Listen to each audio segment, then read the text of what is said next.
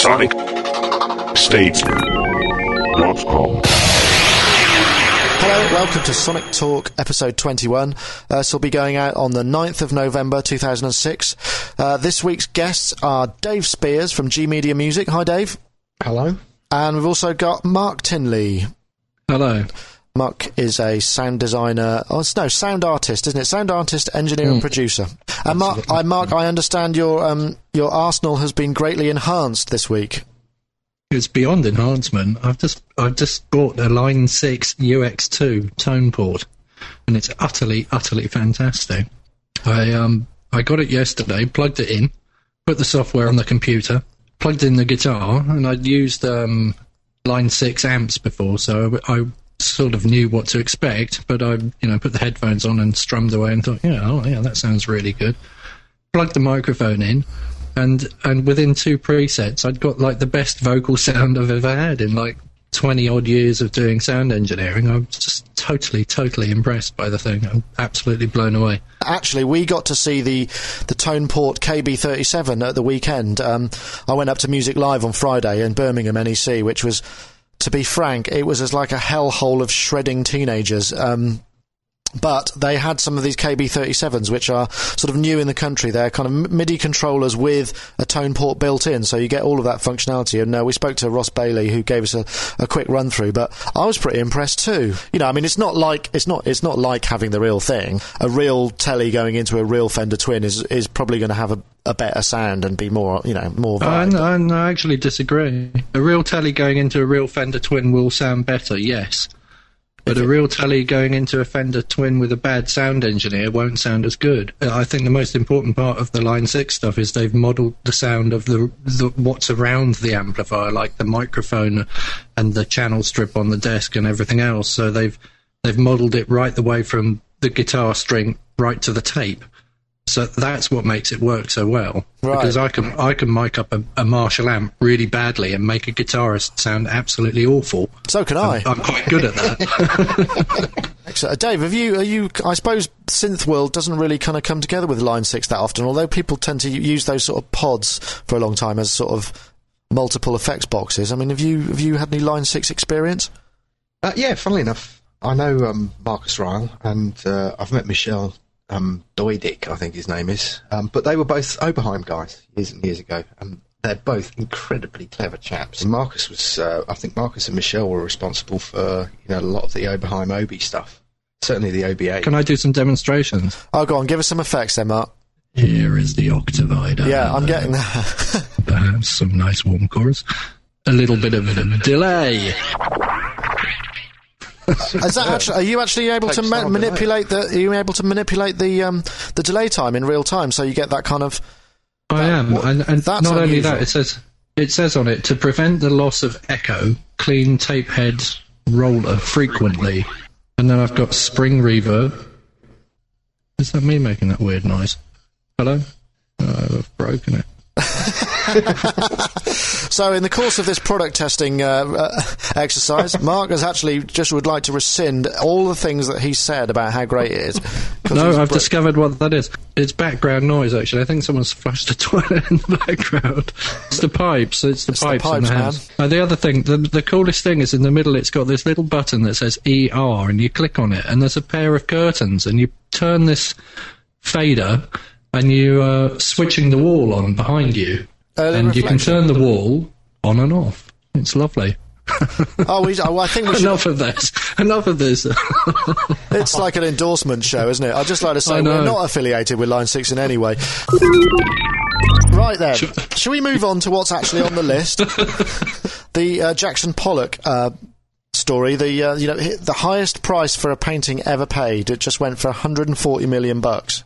Uh, I like the way that this is the way that um, the the Independent uh, put it. The troubled alcoholic and American painter dribbled paint onto a bare board laid on the floor long ago. It just makes him sound like he was kind of dribbling because he was so drunk. But um, has any have you paid anything over the odds for you know something that means a lot to you in the art world or just memorabilia?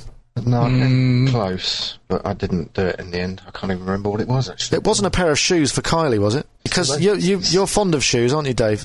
Yes, yes, and I do have a pair of Kylie's boots, No way, really? and and they're very very small. I nearly tripped over Kylie one day going on my way into Music Bank. She's tiny, isn't she?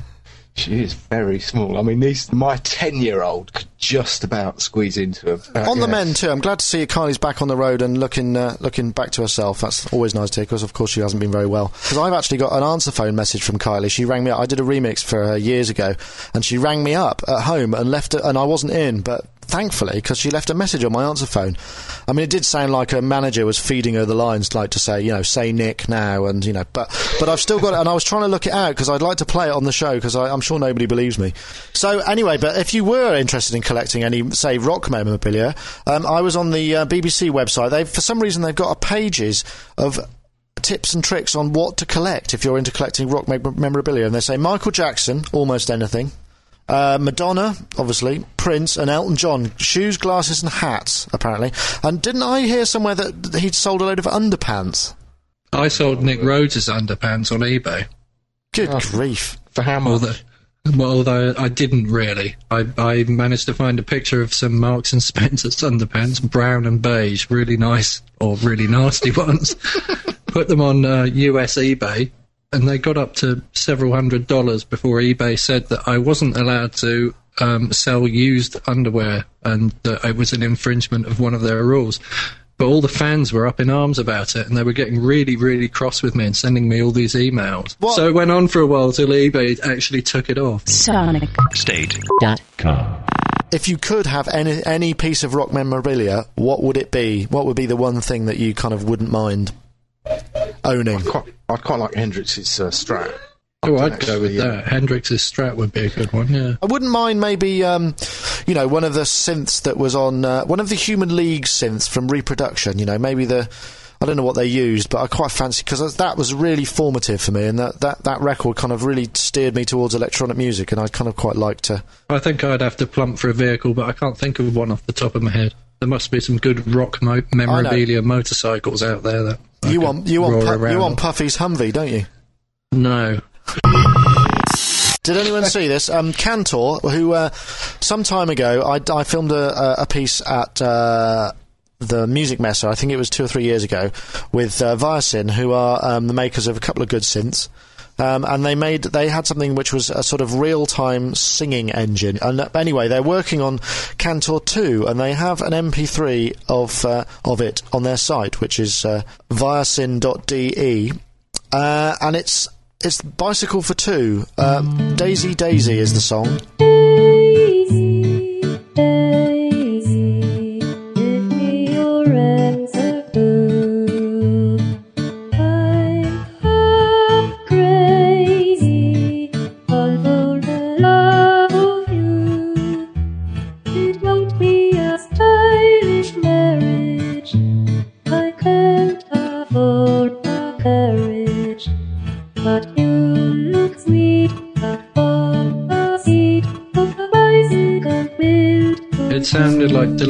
Dolores O'Riordan from the Cranberries to me, but a slightly computerized version of her. You know, it's not like a real voice, but it's actually quite. I mean, it was quite um, mellifluous. Would that be a good word to use? I mean, I, don't, I can't imagine that these things are really going to get much better, are they? It's it's only as good as the person programming it, surely.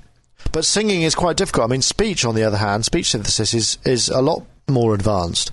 I lost all interest in this when uh, Yamaha when I went to see that Vocaloid demo. Remember that? Yeah. I mean, it sort of promised everything and delivered virtually nothing, and the interface was just appalling.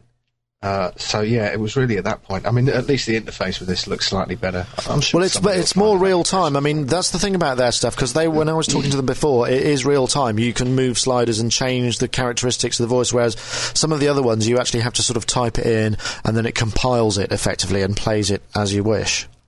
But maybe you know it's not quite there yet. The one thing that is really cool, and that's the East West Quantum Leap Symphonic Choir. Has anyone seen that? It was, We did a demo of uh, we we recorded a demo of it again. It was at Messe a few years back, and that is just unbelievable. I mean, it, somebody what they've done is they've sampled an entire choir section, sectional and solo and what have you, f- and sampled it phonetically. And then created a sort of database engine that pulls. And this is how I assume they've done it. That pull, you, you type in the words you want something to sing, and it kind of triggers every time you play a key. So it, each syllable is um, triggered by each consecutive keystroke. So, and it the demo that we've got, I mean, it, I still whenever I play it to people, still they just kind of think it's the closest thing to magic that technology has delivered for me even in a long time. You look at it and you just think, "Good lord, that is astonishing." And I've I've got it actually, but I haven't. I, I never had um, the time to. To um, install it because it comes on some ludicrously large amount of DVDs. I mean, also to be fair, I haven't had a computer powerful enough to do it, but now I've got access to one. I think I'm going to put it on because, but it is. I mean, it's mind blowing. You've seen it, haven't you, Dave? Yeah, I mean, it's it's funny because obviously every show we do, um, they get progressively more dull as time goes on, and uh, there's always the kind of you know right, what's the buzz of the show this year? What's the buzz of the show? And certainly that year it was it was this. I mean, everybody was coming by going, Jesus, you got to go and see this demo. You got to go and check it out. Yeah, very we did it, impressive. like, I'll put a link. I'll put a link up to our demo on it. I mean, even though it's a couple of years old, it's still very impressive. It was one of those lovely moments in the studio where the part just suddenly clicked and everyone was dancing around. Sonic State. So you can hear there how the two parts don't conflict. There are a huge number of samples on that record. We double tracked the drums, so there was a second drum track on there. the beginnings of affordable digital recording. Sonic State. Dot com. Going solo. if what you're writing is just explaining some kind of like facet of the software, then it's like the piece of music that's been written is more explaining the machine than it is like your personality.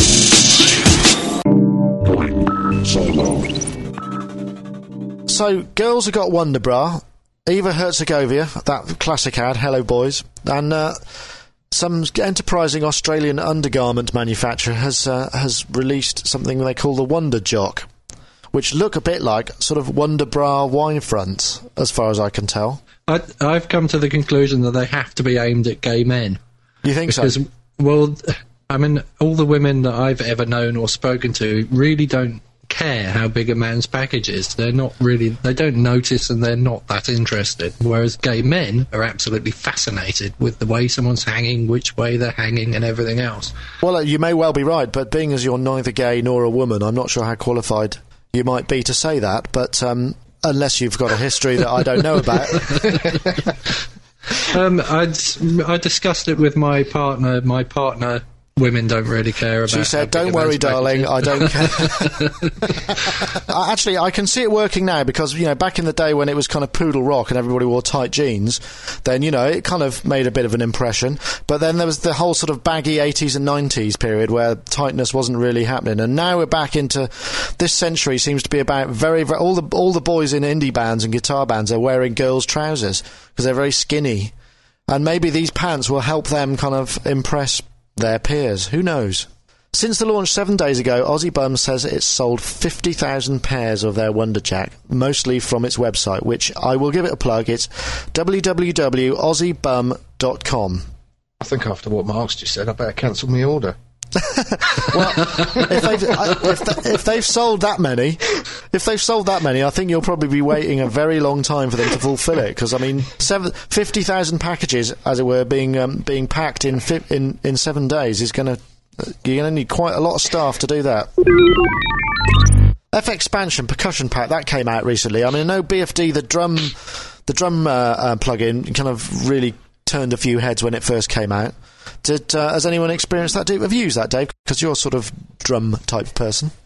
Uh, yes, and it's awesome. Uh, but I have to say, in all fairness, we're um, sort of reasonably heavily linked with FXpansion. I know all the guys there, and uh, they're all very, very clever dudes. And I think BFD was one of those things that was right product, right time, was, uh, and also at the right price. So I think ev- literally every kind of add-on pack that they do is just going to get similar kinds of uh, good reception from everybody who uses beer. From what I heard, it sounded great, and they've even they have even got a kitchen sink. They've got boxes and tubs, and uh, you know any manner of weird and exotic um, percussion instruments. I went and looked at their website and sort of went and looked through the percussion library, and they have got absolutely everything in there. I mean, absolutely everything from like small metal boxes to big plastic boxes and all sorts of different stuff. I, I don't know if I can justify having that much. I mean, I love percussion, and I and I wish I could be a percussionist, but I don't have the coordination. I love the idea of the, the percussionists just find the weirdest things and start tapping them and going, "Oh, listen to this. This sounds really good." Tapping away on like a loose tile on the floor or something and going like, "Yeah, we should record this." And the next minute, everyone's got the mics out and everything, and they stick it on the track, and you go, like, "Wow, how how did you know? How did they have the vision to hear that sound in the track?" I've never experienced that, but it sounds like um, you, you not? I'm hanging out in the wrong kind of recording sessions.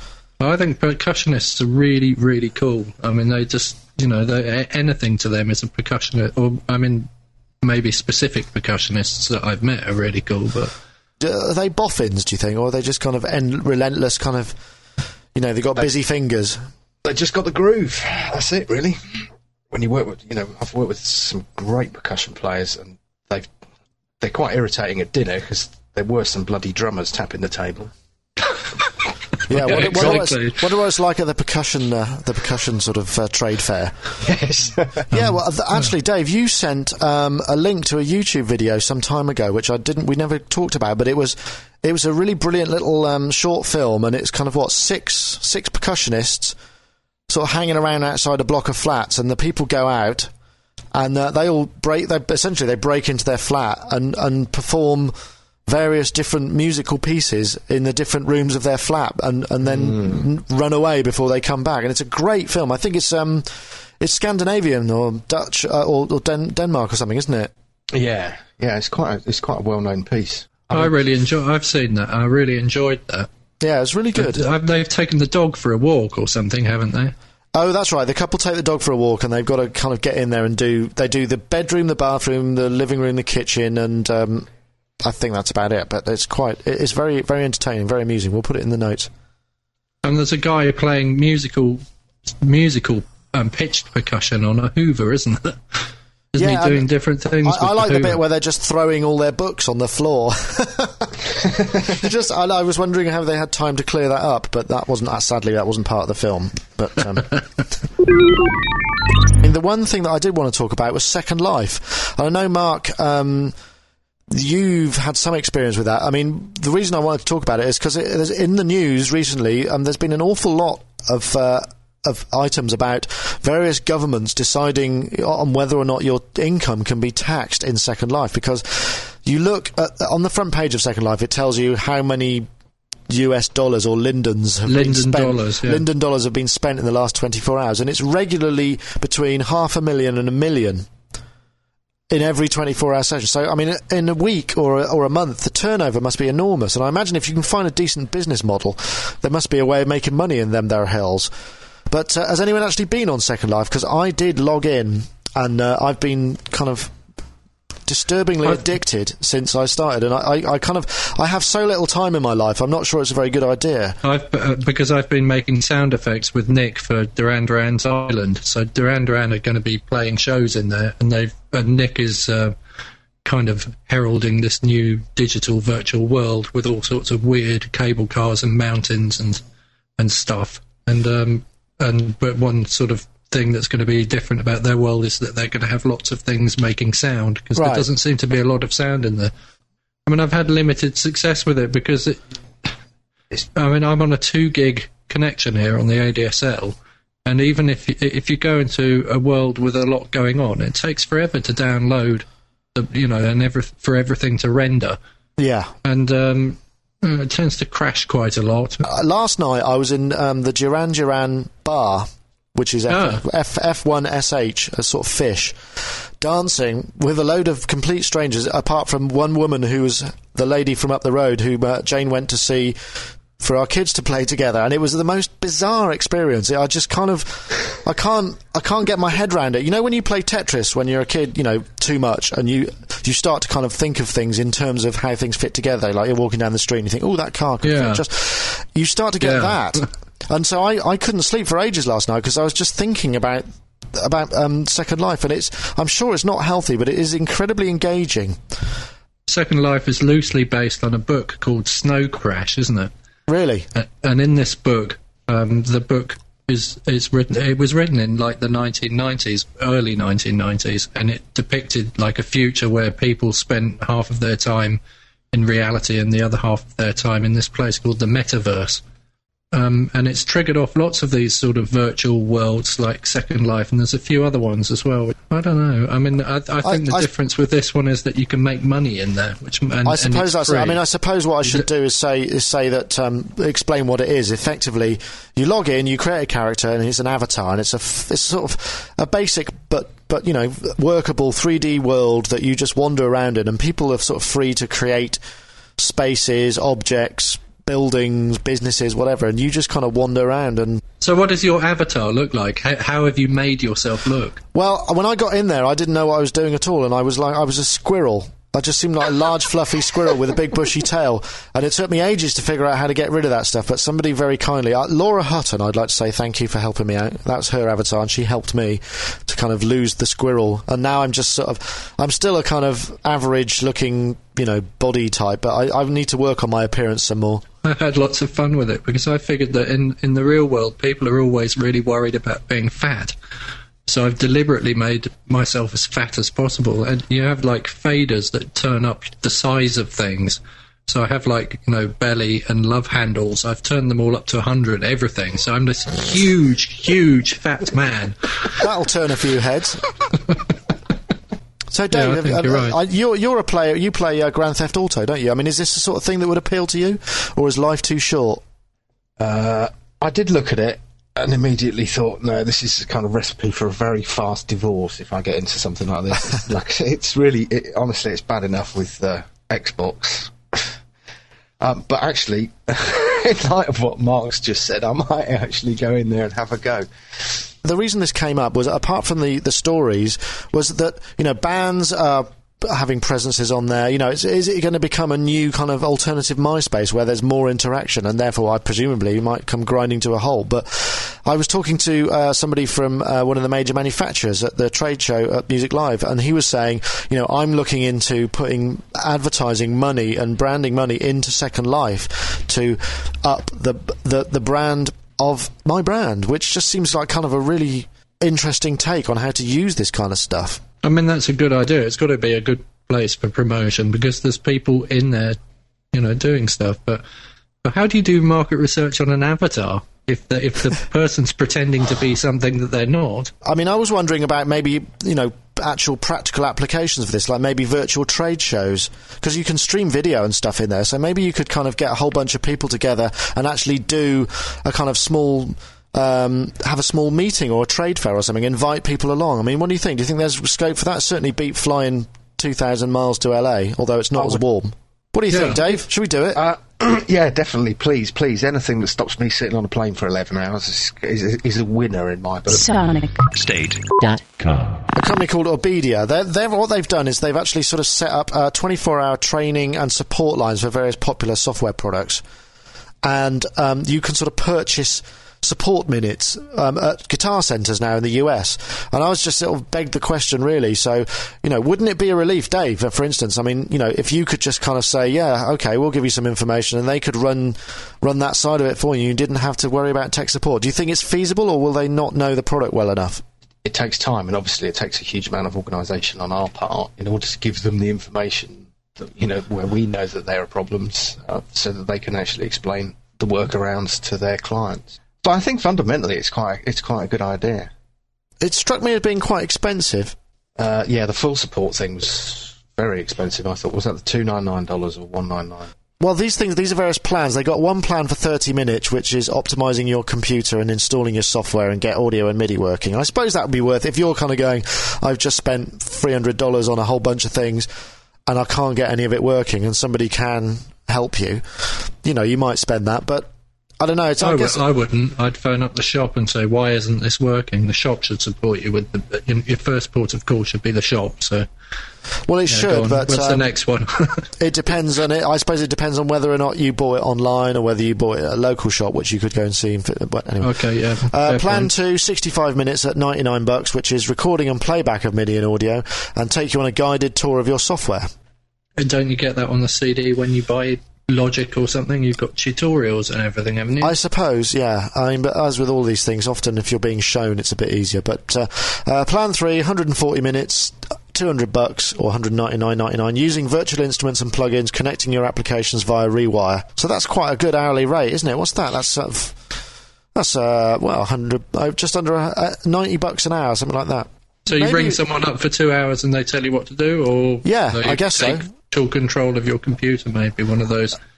They, Well, it says here that each training session is customized to meet the goals of the customer. The direction and pace are set by the customer. An Obedia trainer will personally help the user to plan out and accomplish their goals, which enables them to get the most of their software purchased in the short time. So if so, if I ring them up and say, "My name's Mark and I'm 43 and I've just bought Logic Audio and I want a number one hit single. That's my goal." I pay, pay them what 49 bucks, yeah, and then I have a number one. That's pretty good uh, ratio, isn't it? Uh, I imagine there might be something there in there, there, there might be something in their T and C, their terms and conditions that. Um, Prevents that from being a realistic, a realistic goal, yeah. You've got to have realistic goals. Yeah, manage expectations. Yeah, but anyway, I mean, uh, Steve Garth, yeah, ex ex Steinberg, you say? Yeah. Says that uh, their, in their experience has shown that first-time users, as well as power users alike, find their biggest challenges in installing and getting up to speed in new software application. With our training plans, they can call us any time of day or night, explain their goals, and be guided by one of our expert trainers through the installation process and operational aspects of their new software.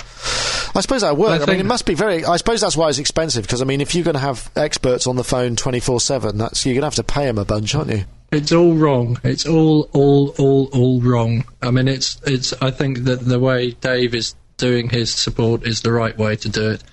I think I've, I've had a problem with Logic Audio myself recently, and you can't get any support. You have to go on a forum and then you type in your problem, and then nobody answers you. It just doesn't work the way they do software support now. And when I first bought Logic, probably 15 years ago, I used to phone up Sound Technology and speak to someone there. But they would they'd explain to you exactly what you should be doing, and you could find out in 10 minutes on the phone to someone. You know, having paid $999 for Logic Audio, I absolutely shouldn't have to pay someone on top of that to support it. I should be able to pick up a phone, talk to someone about it, and have my problem solved. Surely, whatever. Yeah, I mean, the po- I suppose the point is you need real time help, don't you? But maybe you know, I mean, imagine these guys Yeah. could probably be able to help you if they got a twenty four seven phone line. I mean, okay, you have to pay, but I agree it's bad news.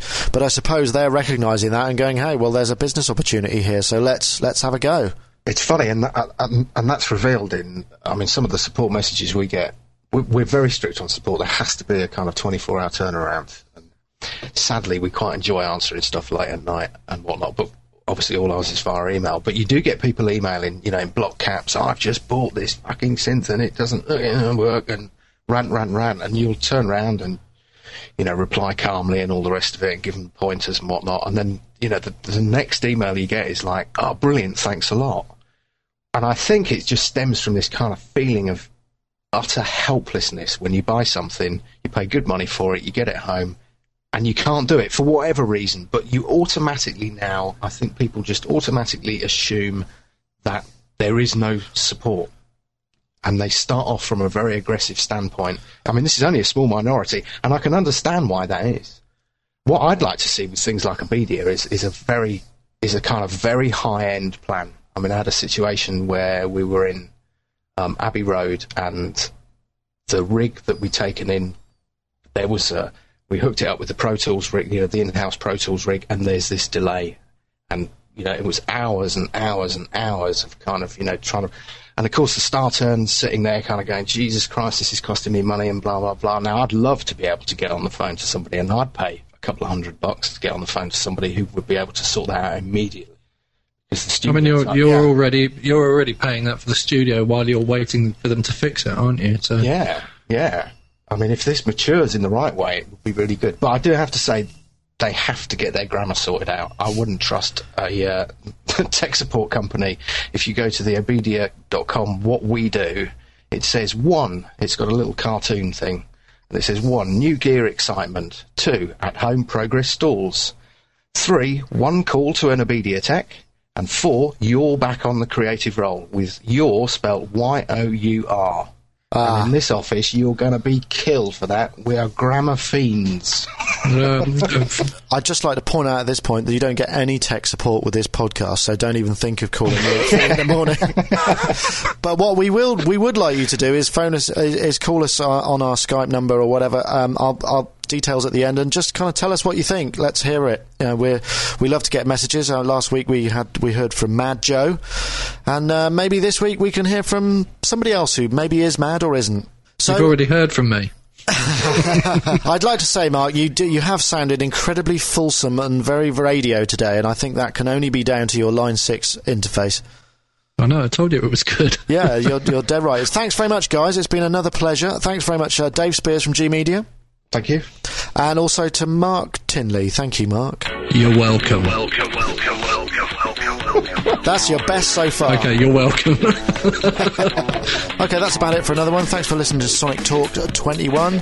Um, remember, you can contact us using the Skype handle Sonic Talk, or if you want to use the phone, our number in the US is 312 376 8089. Outside of the US, dial 001 312 376 8089. We're working on getting a European number for you guys. Uh, or email us at sonictalk at sonicstate.com. Thanks for listening. Sonic State.com.